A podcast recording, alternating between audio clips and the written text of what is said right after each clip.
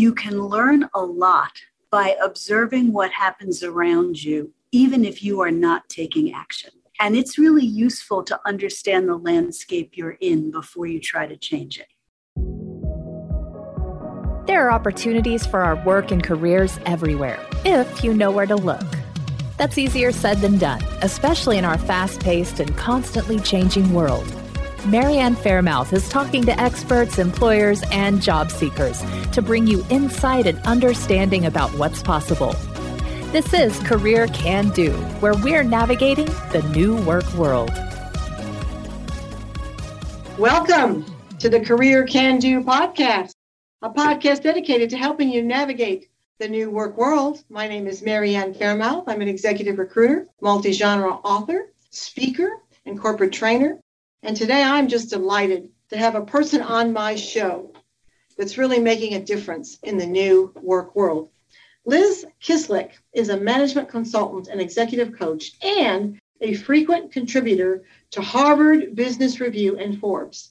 Her TEDx, Why There's So Much Conflict at Work and What You Can Do to Fix It, has received more than a quarter of a million views. She specializes in developing high-performing leaders and workforces, and for thirty years has helped family-run businesses, national nonprofits, and Fortune five hundred companies really solve their most challenging problems. She's been featured quite a bit in the Wall Street Journal's Morning Download, the Washington Post Work Advice column, Business Insider, and Bloomberg Business Week.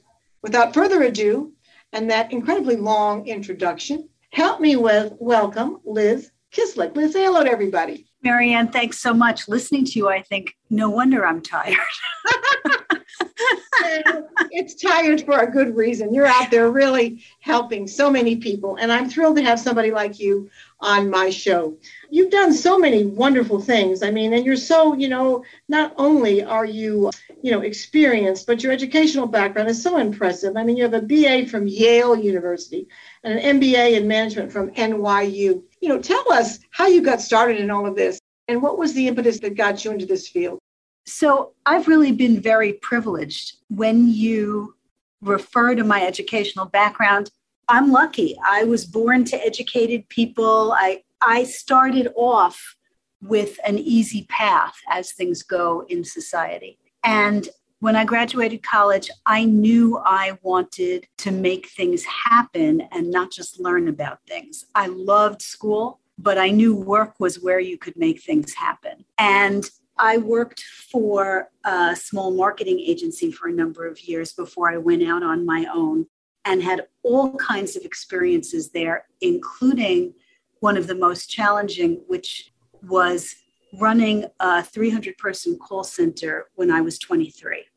Wow. So I knew I wanted to help people deal with other people better than, than what I saw, what I was thrown into, that there had to be better ways to do things. And that very naturally led to, in a consulting role, observing in so many places and so many different kinds of environments, the things that weren't working and weren't working consistently in many places, and then finding things that worked better and helping people see that they could actually start to work on those. Well, that's wonderful.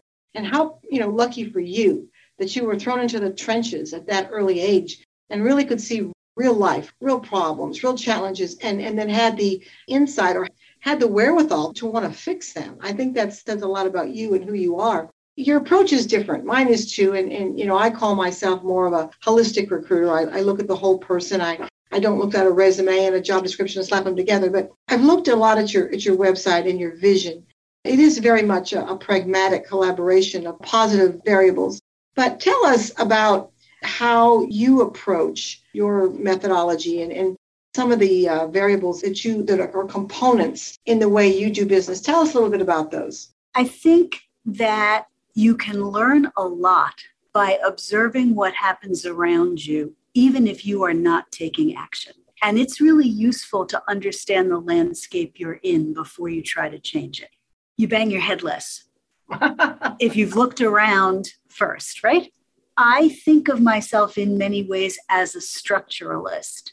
The way people behave, of course, has a tremendous a lot to do with who they are and what their experiences have been, but it also depends very significantly on the environment that they're in, what the history of that environment has been, what the expectations have been, how people have behaved before them and around them.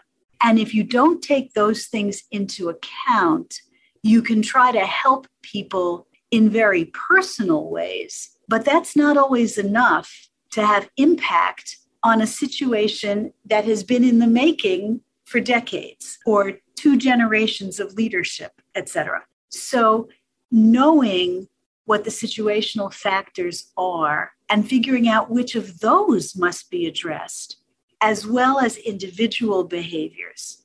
Both of those are necessary to have any kind of significant difference. Oh, I agree with you. I agree with you. I think that being a, a consultant, being an executive coach is a challenge, but I think that if you approach it in a way that is not just one-dimensional, but you look at some variables that are involved in and why something isn't working, why a person isn't being successful, you've got to look at, you've got to collect the data. You've got to look at all these different factors to be able to know how to proceed. And I, I applaud you for that because I do my, my coaching and my work the same way. You've done so much with so many highly regarded editorial uh, pieces here, Wall Street Journal, Washington Post. How have you gotten, you know, the visibility in, in those kind of publications? That has been a long road.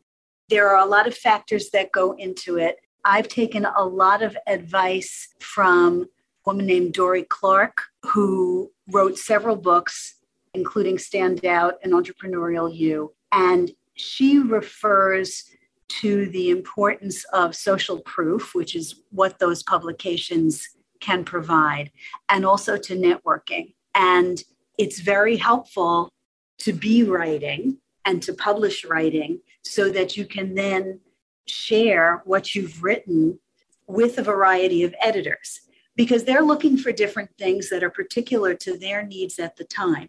So sometimes you have to pitch more than once and multiple kinds of topics. And little by little over time, once you've published in some places, other people look at you and you sort of ladder your way up. But it does take time and you have to be very willing to be rigorously edited, to be turned down, and to keep coming back for more.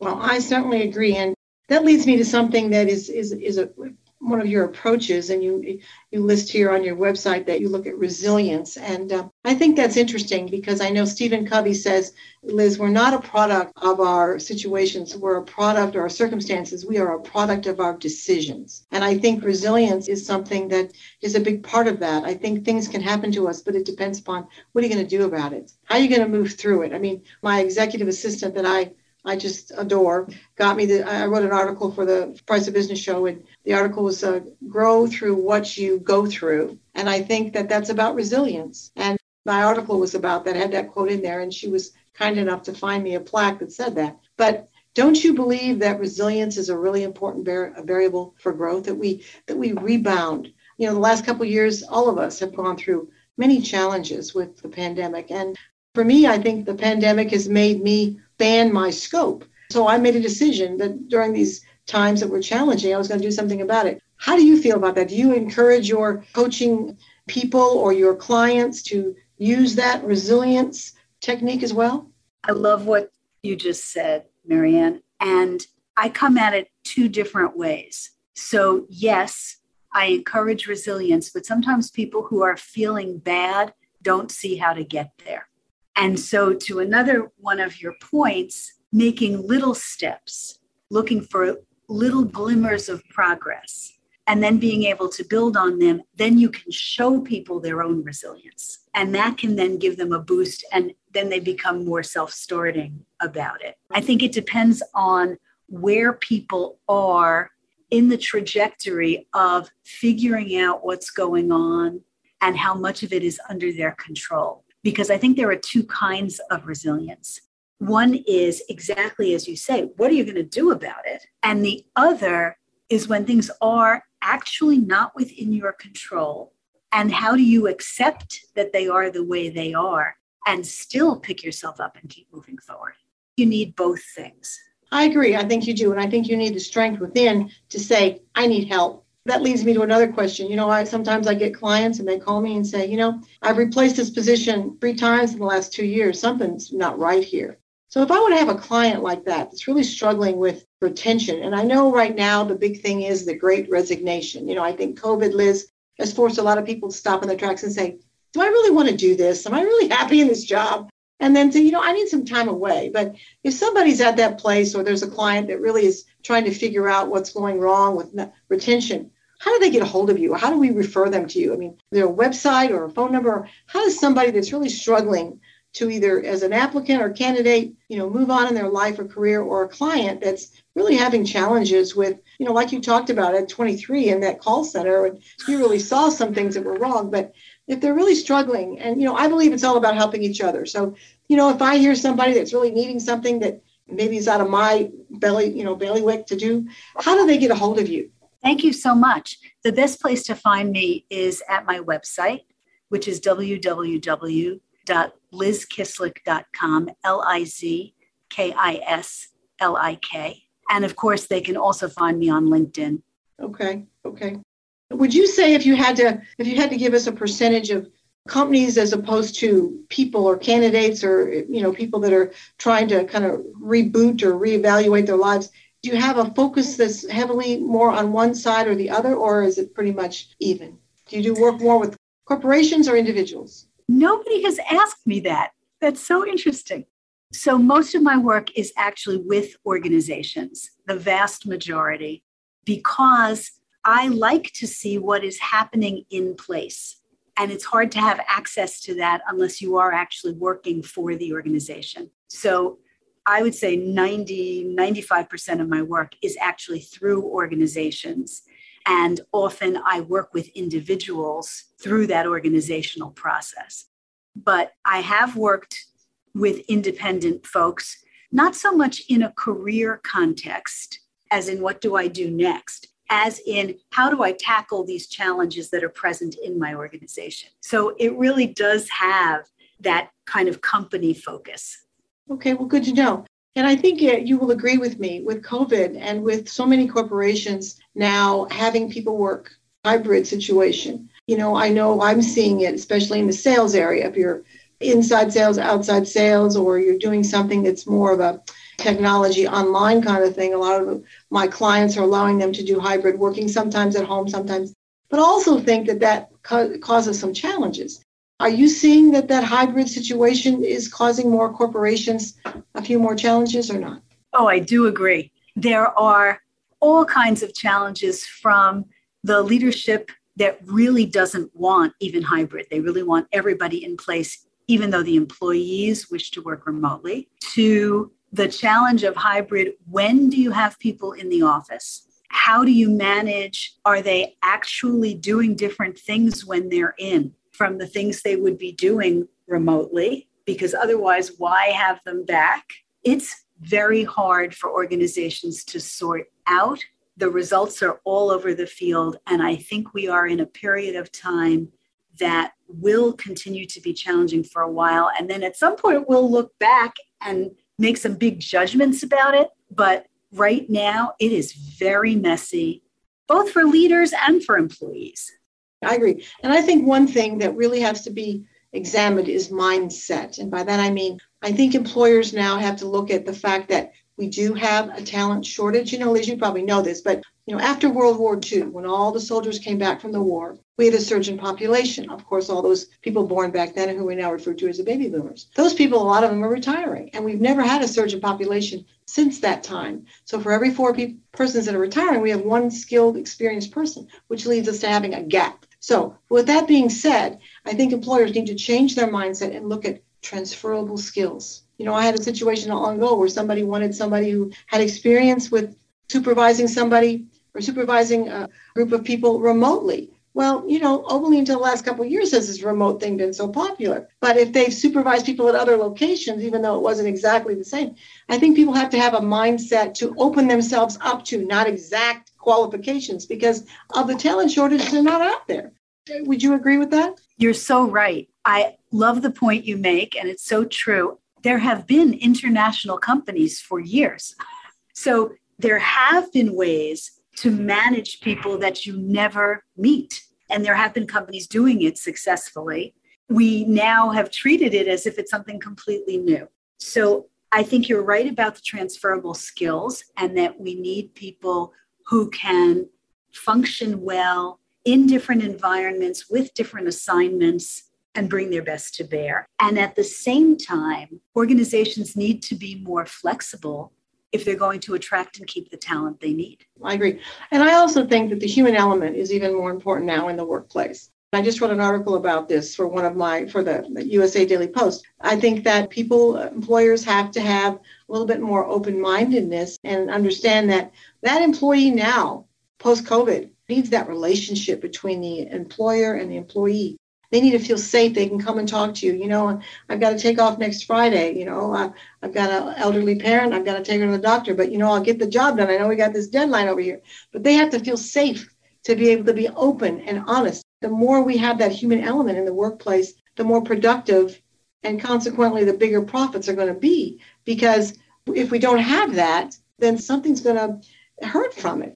The way you describe that, what that makes me think of is if we don't let people be who they are and share some of their real challenges and express some of their real concerns, if we force them to hide those, then they have to hide a lot. And when you have employees who are hiding crucial parts of themselves or crucial needs, they have to take care of themselves. One way or another, they either have to find another role somewhere else where they can be more on the level. It's exhausting not to be on the level. Or they're hiding stuff from us all the time. Well, that's no way to have a relationship in which you are sharing big thoughts, able to innovate, and really moving a business forward. So I agree with you. It's really important to understand that employees have full lives, just the way executives do. And they, they need those lives taken into account. I agree. I agree. So I think that respect level is even more important now. It's more front and center. And my dad taught me so much. And he owned a restaurant in, in, the, in the Detroit area for many years. And he used to say, you have the right people. You have the right people in place. You're going to make money. Okay. It's all about having the right people. But you have to have, like you said, the trust, the openness, the, uh, the, the respect, all those things. And I think those are even more important now. Liz, we're getting close to the end of our podcast. I'm so impressed with you, and I'm so thrilled that, that you agreed to come on the show. I think you've got so much good information for, for corporations out there as well as individuals. So if I had to ask you two real important points that you could leave our listeners with, as far as being an executive coach, being an executive consultant, management consultant, maybe one tip for the corporations and one tip for the employees, what would you offer those as being? Both of my tips work on both sides. The first one is one you've demonstrated just in our conversation, and that's to be curious. It's not just to take things at face value, but to actually observe them and ask about them and try to dig a little deeper than just what everybody says or just the way it looks. Curiosity helps you figure out what's going on. And the second thing is that even when things are going very wrong, there is always something you can do to not give up, to not feel helpless, to know that if you are curious and if you're willing to experiment, you can find a path to moving forward. Great tips. Great tips. Tell us one more time where we can get a hold of you. At liz kislik dot com. All right. Well, this is Marianne Fairmouth. This has been the Career Can Do podcast. We've been so fortunate today to have a, a real impressive person with us, Liz Kislik, who's a management consultant and executive coach. Please look Liz up, look at her website. I'll have all her information also on my website. She's doing some pretty powerful things out there, and we're so thrilled to have her with Career Can Do. Please tune into Career Can Do. We're on nine podcast channels. We're also on the Price of Business show, which is a nationally syndicated show. And we hope to see you next time. Again, this is Marianne Fairmouth with Career Can Do. Thanks. Bye-bye. We thank you for tuning in to our Career Can Do podcast. We make no guarantees on results for your particular quest, but we hope you enjoy the information presented. Thank you.